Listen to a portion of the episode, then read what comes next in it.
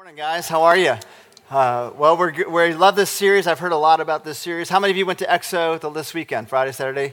Good. Oh, look, you're happy too. Look at you guys. We're glad. I'm sure you had a great time.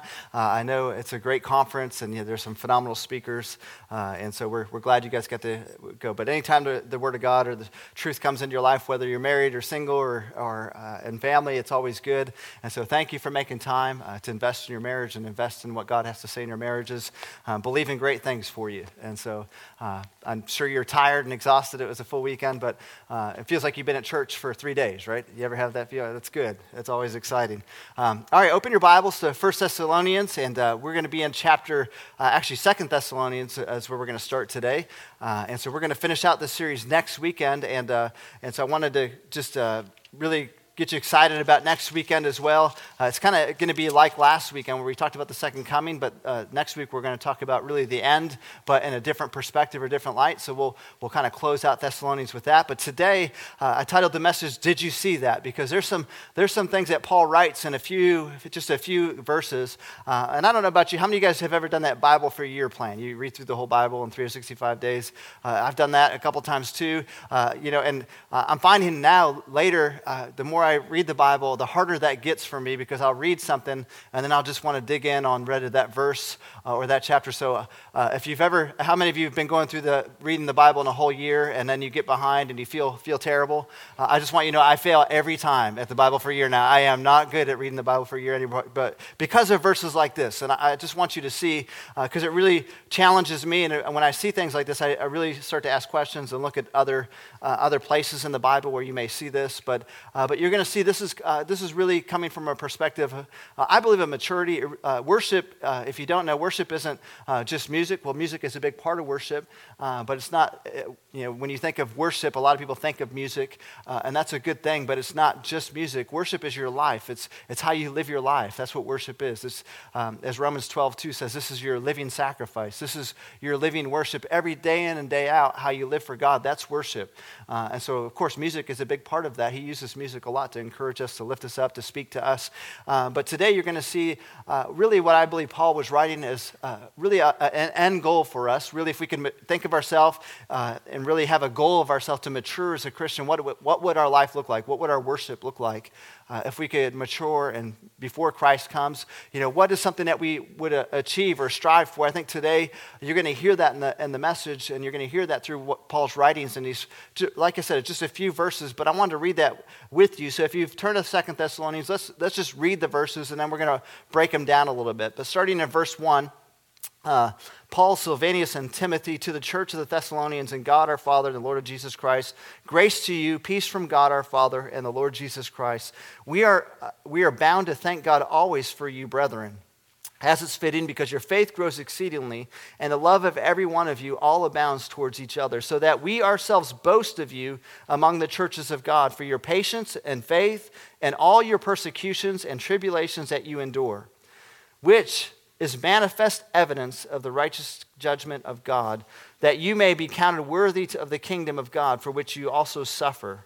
Since it is a righteous thing with God to repay with tribulation those who trouble you, and to give you who are troubled rest, with us when the Lord Jesus is revealed from heaven with his mighty angels.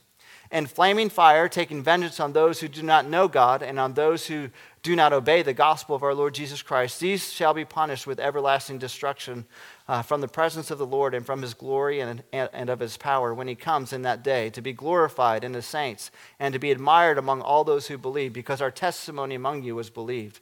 Therefore, we also pray always for you that our God would count you worthy of his calling and fulfill all the good pleasure of his goodness in the work of faith with power, that the name of our Lord Jesus Christ be glorified in you and you in him according to the grace of our God and of the Lord Jesus Christ. Uh, so I read that purposely, uh, maybe as you were doing a reading. And uh, if you just read those 12 verses, you know, it's, it's an introduction. It's a, he's writing the letter again to Thessalonians. He's, he's writing this letter to encourage the church of Thessalonians. Uh, but he writes some interesting, uh, really just slogans in there, or maybe just little taglines. And if I could help break those down for you, I think, uh, I think you, you might say, uh, what, what did he just say there? You know, sometimes uh, speakers or, or, when you're hearing the Bible, uh, if you went to Jimmy Evans, he's one of those guys. He, he, he can say a whole lot in a short amount of uh, segments. Uh, I don't know if you've ever watched him, uh, like a, well, even listening to him at the conference this weekend at, at the XO conference, but uh, when he teaches, he'll say something and you'll have to rewind it. Wait, what did he just say there? You know, just able to say a profound a lot of things in, in a short amount of words. And this is what Paul's doing. And so in this, in this scripture, you're going to see, I, I, hope you saw it. I hope you saw a few things there that were like, uh, wait a minute, what, what, did he just say? And I think it goes against the grain of human nature, uh, some of the statements he said. And one of the things he said, and I, I'm just going to, I'll give you three things that he says in this passage that I hope challenges you a believer. Now, it may, it may challenge you to maybe think about the way you're living. It may, it may think about, uh, not that you're living maybe in a negative way, maybe it is, maybe it's a conviction that, that God's trying to help you with, but maybe it's just uh, you're not thinking the way the kingdom thinks. Maybe what Paul is saying today is a different way to think. Maybe it's shifting your idea, your focus on, uh, on the way God thinks versus the way that we naturally want to think in our human nature, and it's really going to challenge you in that way. Uh, or possibly it's, it's really pushing you to, uh, all of us, to mature in our faith. Because uh, let's, let's be honest, some of these things I'm going to say today are, are going to be difficult. They're not going to be easy for us, uh, and it's going to really go cross grain of how we think in our everyday lives. But, uh, but I think that's the goal of us as a worshiper, is not to think like ourselves, but to think like Christ. And a lot of times thinking like Christ has to, we have to remove ourselves from the circumstance to begin to you know, see like the kingdom. God, how do you see it? How do you see what I'm going through? How do you see what I'm walking into right now? And that's what you see in these writings. In fact, Paul, the first thing he says this this is the manifest evidence. Now, uh, it's not a word we used uh, too much today. Well, manifest, uh, you know, there's a, there's a big show called Manifest, right? Um, so maybe you used it in that way. But uh, manifest really means to make known. In fact, the word actually in the Greek, uh, and I, I, won't try to, uh, well, I'll try to pronounce it, I'll probably butcher, but it's, it's enigma, means that it's the, it's the absolute proof that you're the Lord's people. This word translated into manifest today in English comes from that Greek word, and it really, the, the whole defining purpose of that word, and manifest is probably the, uh, one of the uh, best translations or one of the translations that we can bring in English to really bring it to form, but it, it means this is absolute proof. So here's what Paul's saying this is the absolute proof and evidence of the righteousness of God. So what's he talking about?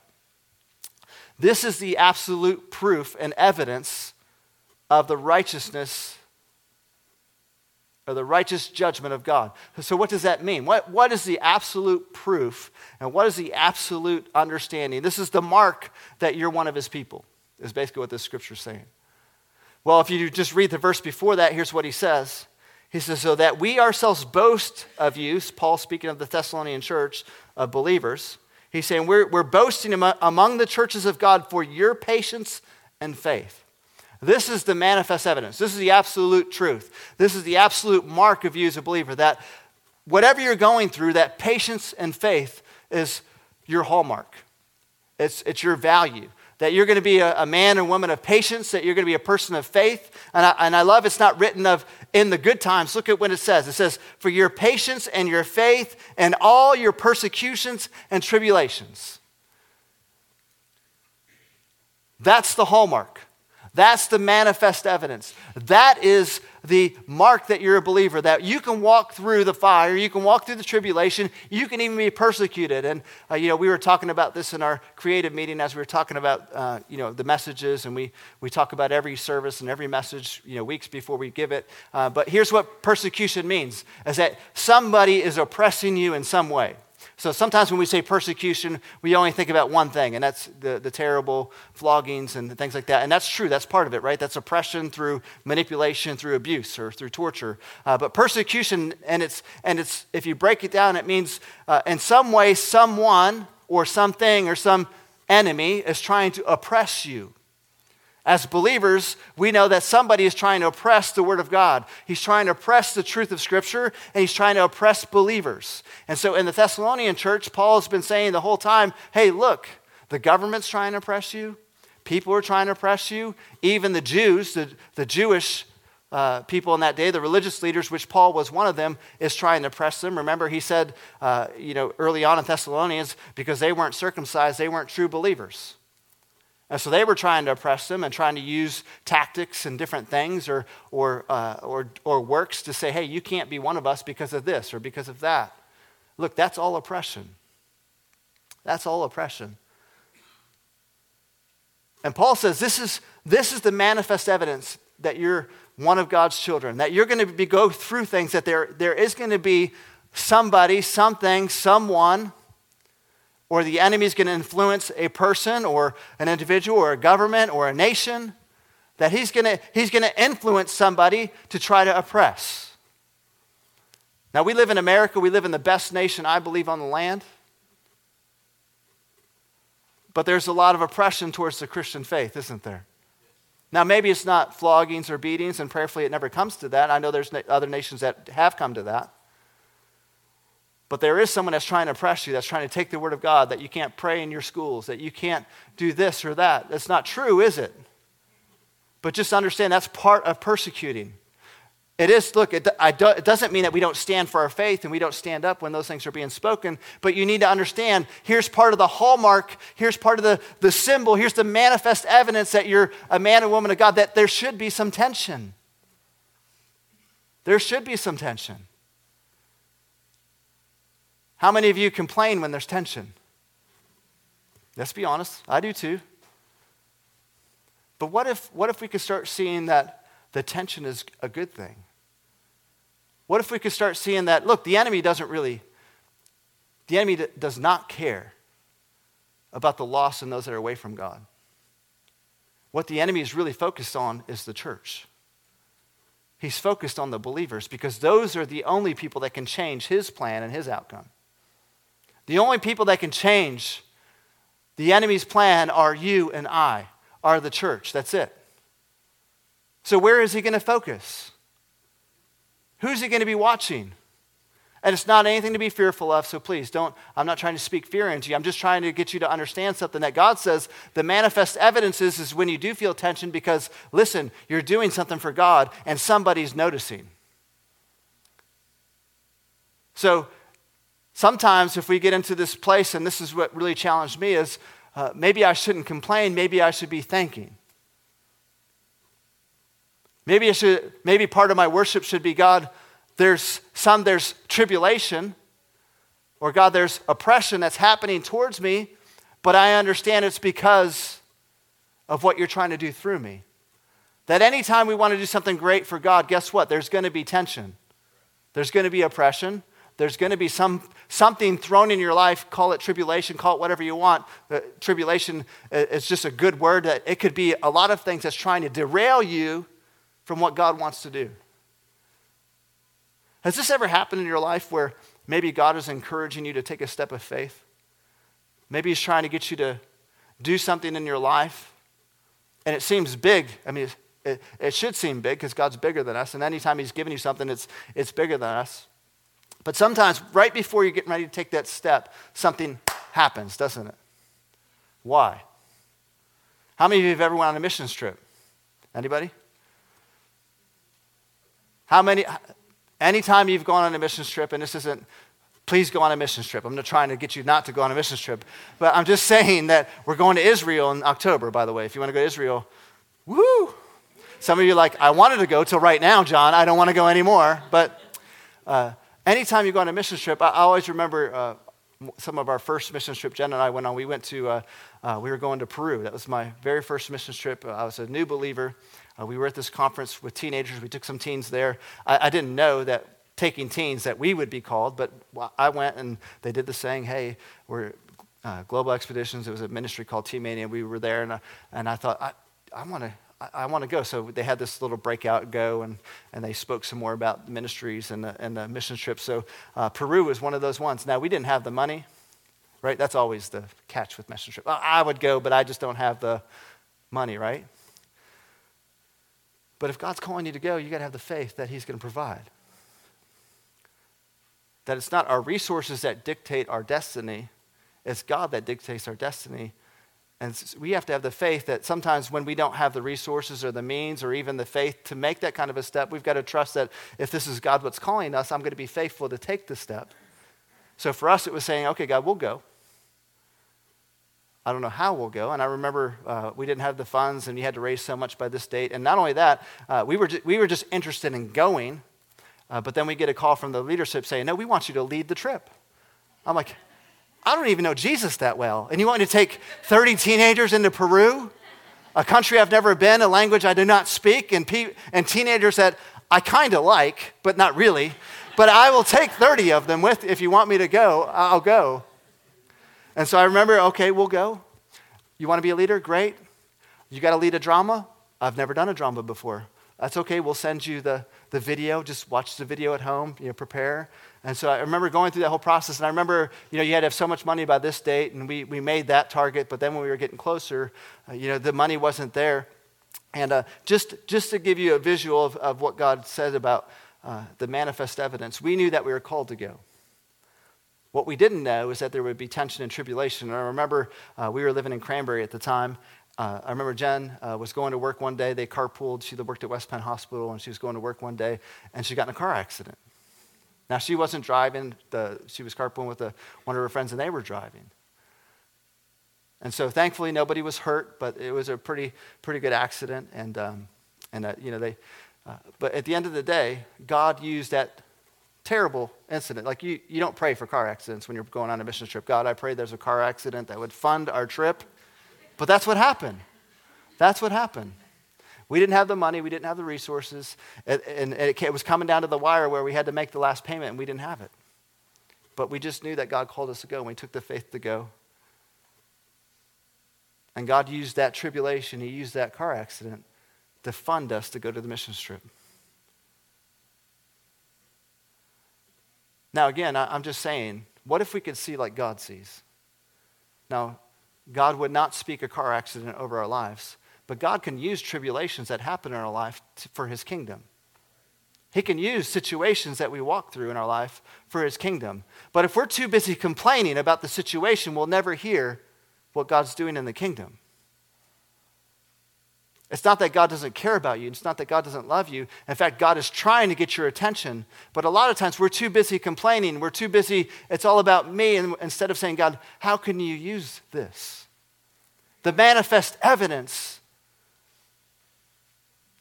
The reason why there's somebody that's watching what you're doing and maybe throwing things in different ways, or there's things that happen in this world. Look, we don't see the big picture.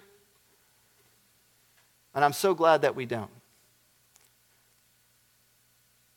Because if, uh, if God would have, if, if I could see the whole picture, I don't think I would choose. I wouldn't have chosen. If God would have said, hey, I want you to go to Peru, but it's going to cause a car accident, and your wife's going to be in the car accident, I would have said, no, we were not, we're not going. And if I would have said that we're not going, if I would have saw the whole picture and I would have said, no, I, that's, that's too risky. I, I'm not willing to take that risk. Well, it was in Peru that I got called to be a pastor.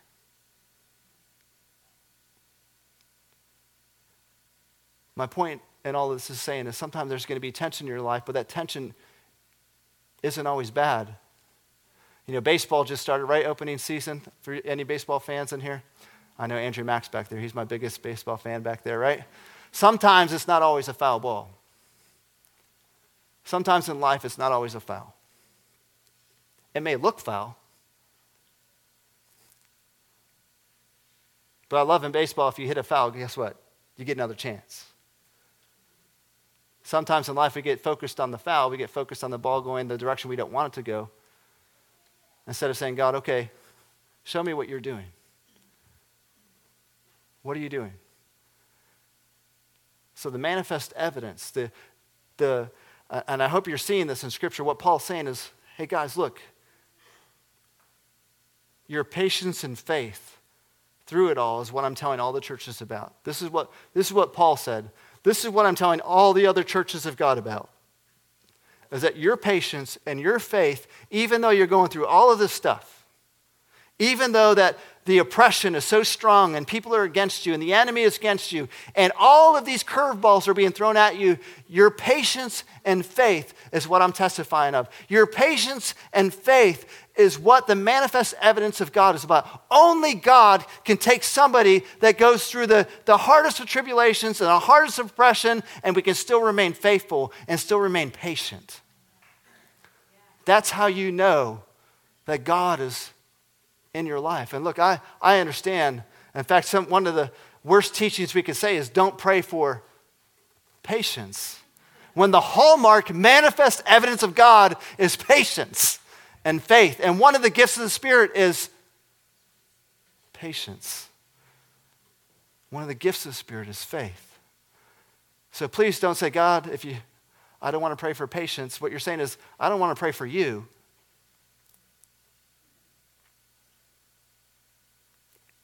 But the number one key or symbol or understanding of who we are in Christ is that we can have patience and faith through whatever we're going through. And look, I understand this isn't easy. Does this go across the grain of how you live? Even as a believer, look, any of us, I think all of us in this room, if we were honest, none of us like tension. None of us like oppression. None of us like tribulations.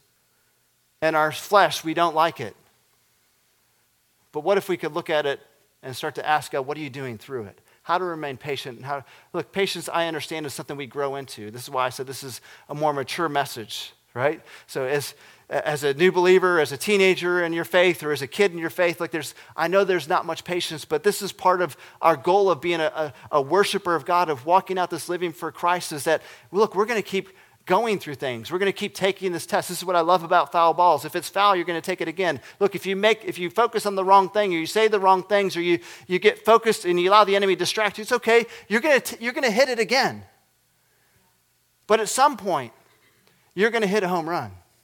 At some point, you're going to understand that God is using whatever you're going through for his glory and for his kingdom. And not only are you going to see, but those that you're ministering are going to see. And guess what? The enemy will see. Because you know what the scriptures say? I love what David writes. David says, You're going to sit at the table with who? Your enemies.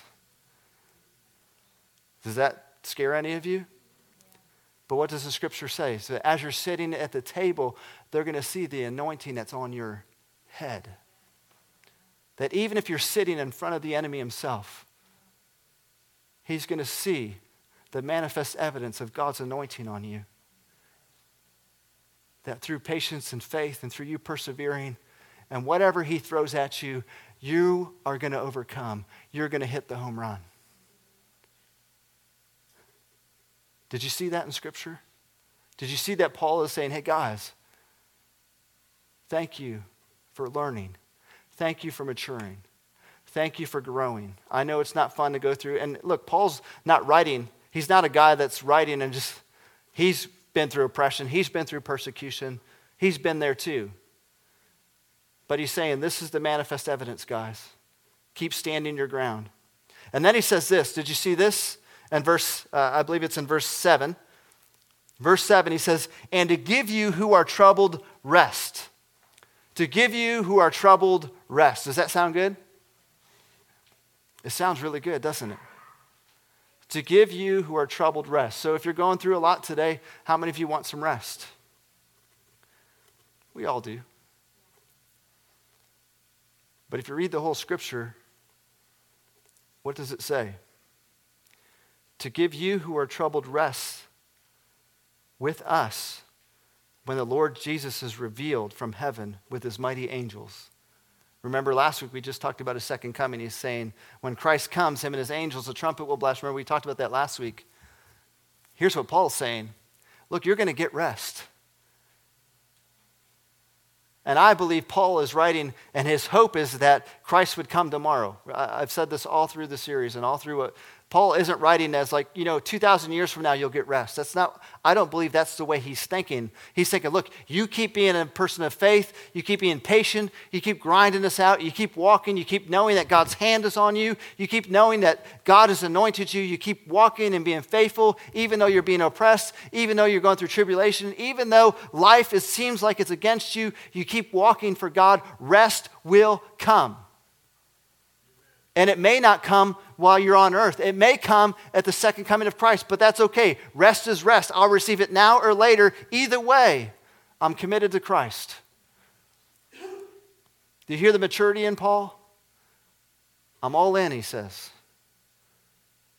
Did he have moments? We talked about this in week two. Did he have moments where he's like, man, I am just done? I can't do this anymore? Of course he did, but he had community. He had people around him to lift him up, to encourage him. And when life gets rough, he would be sharpened by the church. He'd be sharpened by other believers and other brothers and sisters. And now he's, he's saying, hey, Thessalonians, look, rest is coming. I know you're tired. Remember, I just, I just shared a couple chapters ago how when I was tired, I leaned on you. You need to know that rest is coming. But I love his perspective. Even if you don't receive rest today, and I'm not talking about the Sabbath, although that's so important that we have the Sabbath. You know what kind of rest he's talking about? The rest that we will, never, we will not be experiencing evil anymore. The rest that we're not going to be fighting against the enemy anymore. That evil, the evil tension that we feel every day won't be there. Won't that be a blessing? When we're not seeing the junk all the time, we're not hearing the mess all the time. Hey, you know, you know what a, a good thing about when you rest in heaven will be? One of the, I think one of the blessings that we don't realize, and this is why, uh, you know, one of the gifts that God gives us is the, the gift of tongues. And look, I'm not going to debate and give a message. We're going to talk about the Holy Spirit a few weeks from now. But uh, you know what the amazing part about that gift is? There's no foul language, it's a pure language. You know, when you get to heaven, there won't be any junk language, there won't be any junk music, there won't be any junk commercials. And by the way, it's still going to be amazing. We think we need this stuff to have fun, but you don't. You're going to be able to rest from all that. You're not going to have all of that. You're not going to have all the craziness, the sickness, the disease, the chaos, the high health insurance bills. Why? Because the healer's right there. You won't need any of that. Uh, won't that be so peaceful? And that's what Paul says. Look, the rest that I'm talking about is coming. It's coming. It's coming. And then he ends with this passage right here glorified in you and you in him. Now, I, I uh, when I read these, these passages, let me just read verse 11 and 12 and, and uh, share this with you. But verse 11 says this Therefore, we also pray always for you that God would count you worthy worthy of this calling and fulfill all good pleasure of his goodness and his work of faith with power, that the name of our Lord Jesus Christ, listen to this, may be glorified in you. I don't have a problem with that. It's the next part. It's not that I have a problem with it. It just, it just, I, I just never thought about it this way. That the name of Jesus Christ be glorified in you and you in him. Have you ever thought about your life glorifies Him? That your life is a blessing to Him, that you and I, that this worship that we live day in and day out, this living sacrifice is what Christ describes it as. This, this life that we, that we walk is, it's a blessing to Him. Do you view your worship that way? Living for God is a blast. Living for Jesus is a blast. Look, I know we're not all perfect, but you know what? When, you when your heart's right, when our life is about honoring the King, when our life is all about, God, I not only want your heart, but I want your heart to be displayed through me, it blesses Him, it glorifies Him. And look, we're, that's not why we do things, because we're, we're a people of, man, I, I just need a goal. My goal today is to, well, that's, a good, that's a good goal, right? I want to glorify Jesus. But ultimately, the goal is, is just live your life freely. Just keep receiving the goodness of God and just be you. And I think the number, number one truth or the number one thing that we could understand as a worshiper is, is there's no separating Christ's heart from our heart that as we mature and we grow, look, it gets easier not to sin, right? It doesn't mean that we're never going to sin, but it gets easier not to sin. Why? Because we understand his heart. And we're not purposely choosing to sin. You know, when you're early in your faith and you're just getting to know Jesus, Sometimes you mess up a little bit quicker, but as you mature and you grow, you get to a place where it's fun to live for God and that's all you want. That's your desire. That's your purpose. That's your plan. It doesn't mean that you don't slip up here and there, but you're quick to say, God, I'm sorry. You see, that's the life that He's called us to. That's the worship that I think we all desire. But we think that we can't obtain it. But Paul says, oh, you can obtain it. It's right there for you, it's right there for me. Patience and faith. Look, it's not complicated. Patience and faith. You know, we'd be a lot better off if we were just patient, wouldn't we? I so wish we wouldn't have invented microwaves. because that just took our patience to a whole nother level, didn't it? It just threw it out the window. I'm just kidding. I love microwaves too, but I'm just saying.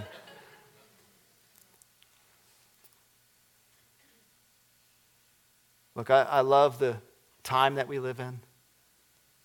I love the moment that we live in. And look, let's just be real. 2019, or we go all the way back to 32 and 30 when Jesus lived. Sure, times were different, but the heart wasn't any different. The roots weren't any different. Do you think they struggled with patience then like we do today? Sure, they did. Was it different? Absolutely, it was different. But patience is patience, isn't it? Whether it was 2,000 years ago, 10,000 years ago, patience is patience. We just find a new thing to focus on.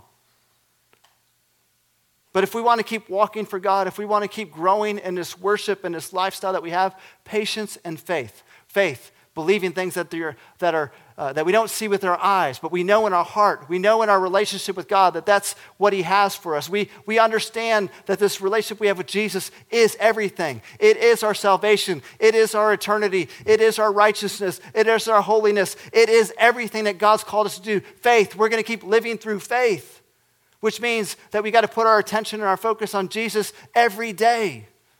Not just on Sunday, although this is a great day to put your focus on Jesus, but every day we put our focus on Jesus. We're going to keep looking at faith. We're going to be, keep looking at his heart. We're going to keep living out Christ in front of everybody. Not for a show, not for display, not so we get the attention, because that's our desire. As a worshiper, we want what he wants. As a worshiper, he's the Lord, I'm not. And Paul says this is, this is what it's like to walk in faith. And God says it's not only a blessing to you, but it's a blessing to Him. That it glorifies, yes, you, but it also brings glory to Him. I think it'd be great to drop in on one of those conversations between Jesus and God the Father. Wouldn't it be great to sit there and hear them talking about you? Do you know it happens every day? Scriptures say that Jesus Christ Himself is interceding on your behalf. Do you know every day there's a conversation between God the Father and Jesus Christ and the Holy Spirit about you, about me, about each one of us in this room? That's a lot of meetings. If you think your schedule's full, you have no schedule compared to Jesus. I mean, every day He's meeting with God the Father about every single one of us and every believer all over the planet. And not only that, but every believer that's ever been born is up there with him. That's a lot of people. Think about it Moses, Elijah, all of the greats, David, they're all in heaven right now having conversations with Jesus. Jesus is having conversations with the Father about you and all the other people on the planet and those that will be born, even little Ryan and little Moses and little Dave. He's up there having conversations about every one of us. Oh my goodness. And he gets it right every time. Every time. Every time. You're praying, He's listening, and He's answering, and His answers are always good, always a blessing. He sees your faith and He sees your patience. He says, Thank you. He says, Thank you. Thank you for worshiping me. Thank you for living for me.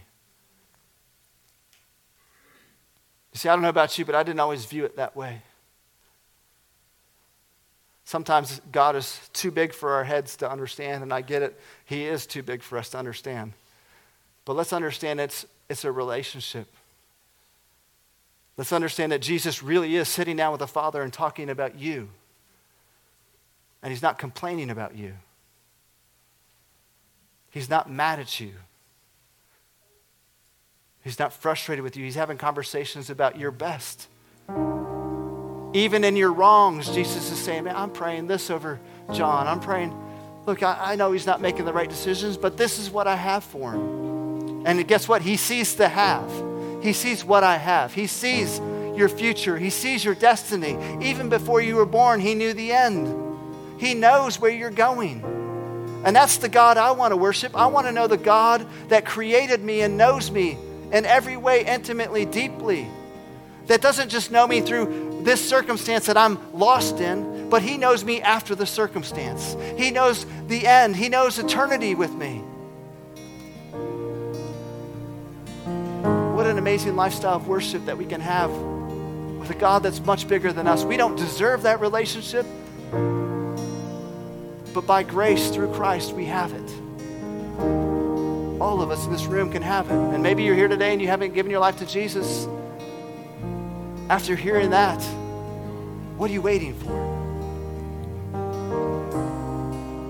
What are you waiting for? It's available to you. You can have it. And I know we sit here because I sat here, and I think all of us have sat here. Sometimes we think, well, I, I just, I just, if you knew, if you knew, if you knew, oh, he knew. Oh, he knew. He knew what you did. He knew what I did. He knew what every person on this world has done. And he died for it all. And then we sit here and say, well, I can't be a man or a woman for God. I'm, I'm not good enough. I don't know enough.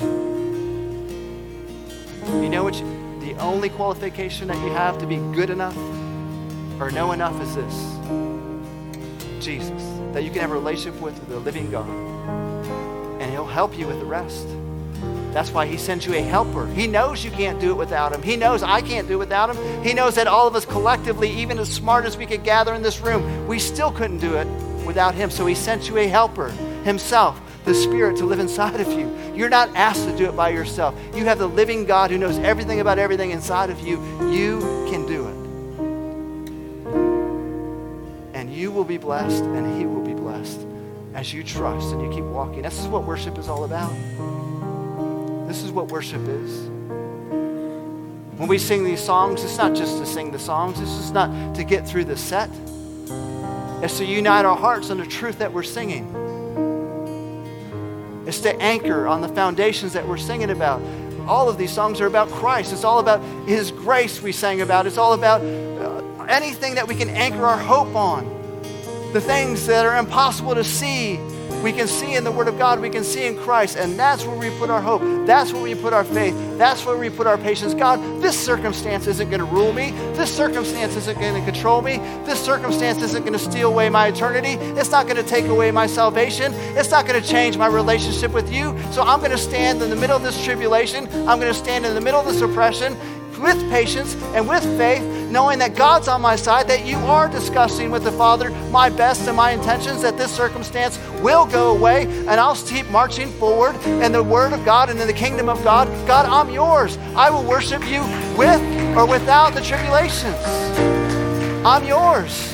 I will worship you in the worst. I'll worship you in the best. I'll worship you in the middle. I trust you in all. God, I'm choosing you. I'm choosing you. And when I'm going through it, I'm not going to look at it through the circumstance. I'm going to ask you, what are you doing through it? How are you using it? So there was a car accident. So thank you for protecting her. And thank you for providing in the midst of the tribulation. And God, thank you for taking a situation that didn't look good and now you turned it for the kingdom. Can't imagine what would happen if I didn't go.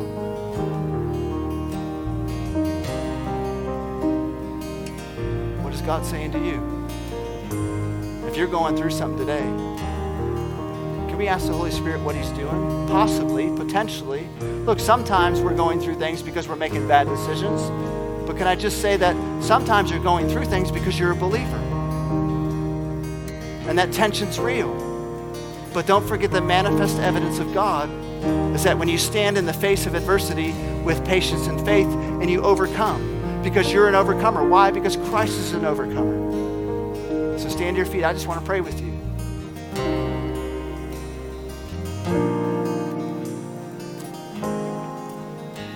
Let's pray. Lord, we thank you. Lord, we thank you.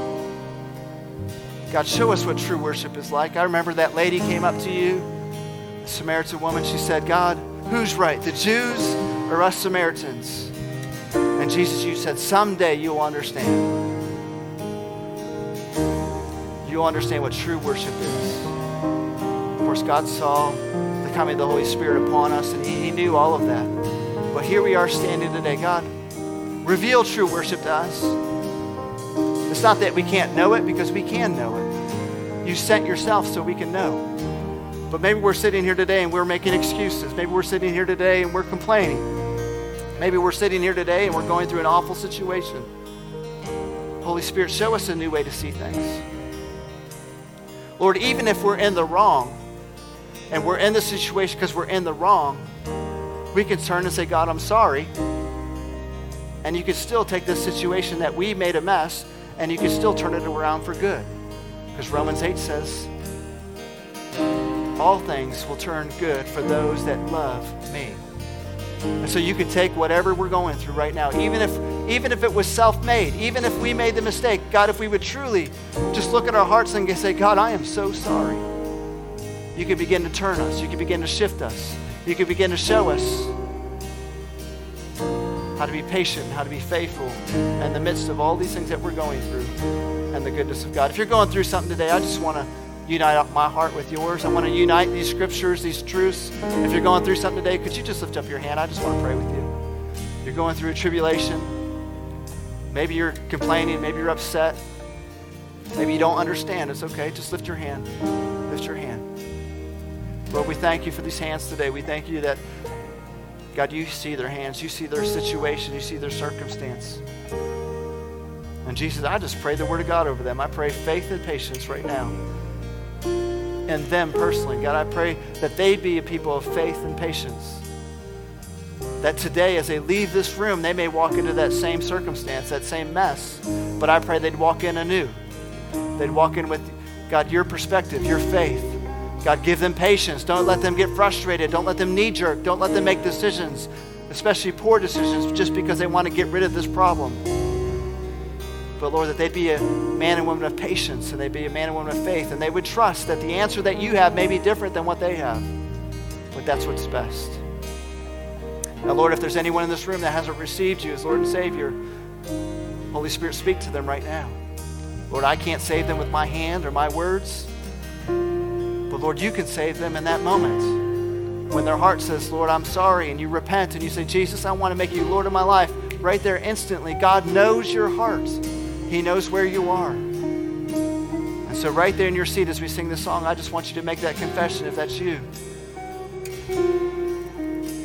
To say, Jesus, I'm sorry, forgive me. I'm repenting of my sins and I'm making you Lord of my life, which means now you're a follower of Christ. You're a follower of Christ. These aren't just quick words to, to receive something. These are words that change your life forever. And Jesus says this life will now be abundant, abundance that you've never seen before. But we must follow must follow Him. We must see things new. We must transform our hearts and our minds with His Word. And it's in the mighty name of Jesus, everyone said. Amen. Let's worship today anew. Let's worship fresh. Maybe today you came in and this is new for you. I told you this would be a little bit more mature. This is a little bit different. But maybe you're seeing things a little bit differently now. Let's just not sing words. Let's lift our hearts. Let's unite our, our lives with His. So let's sing together.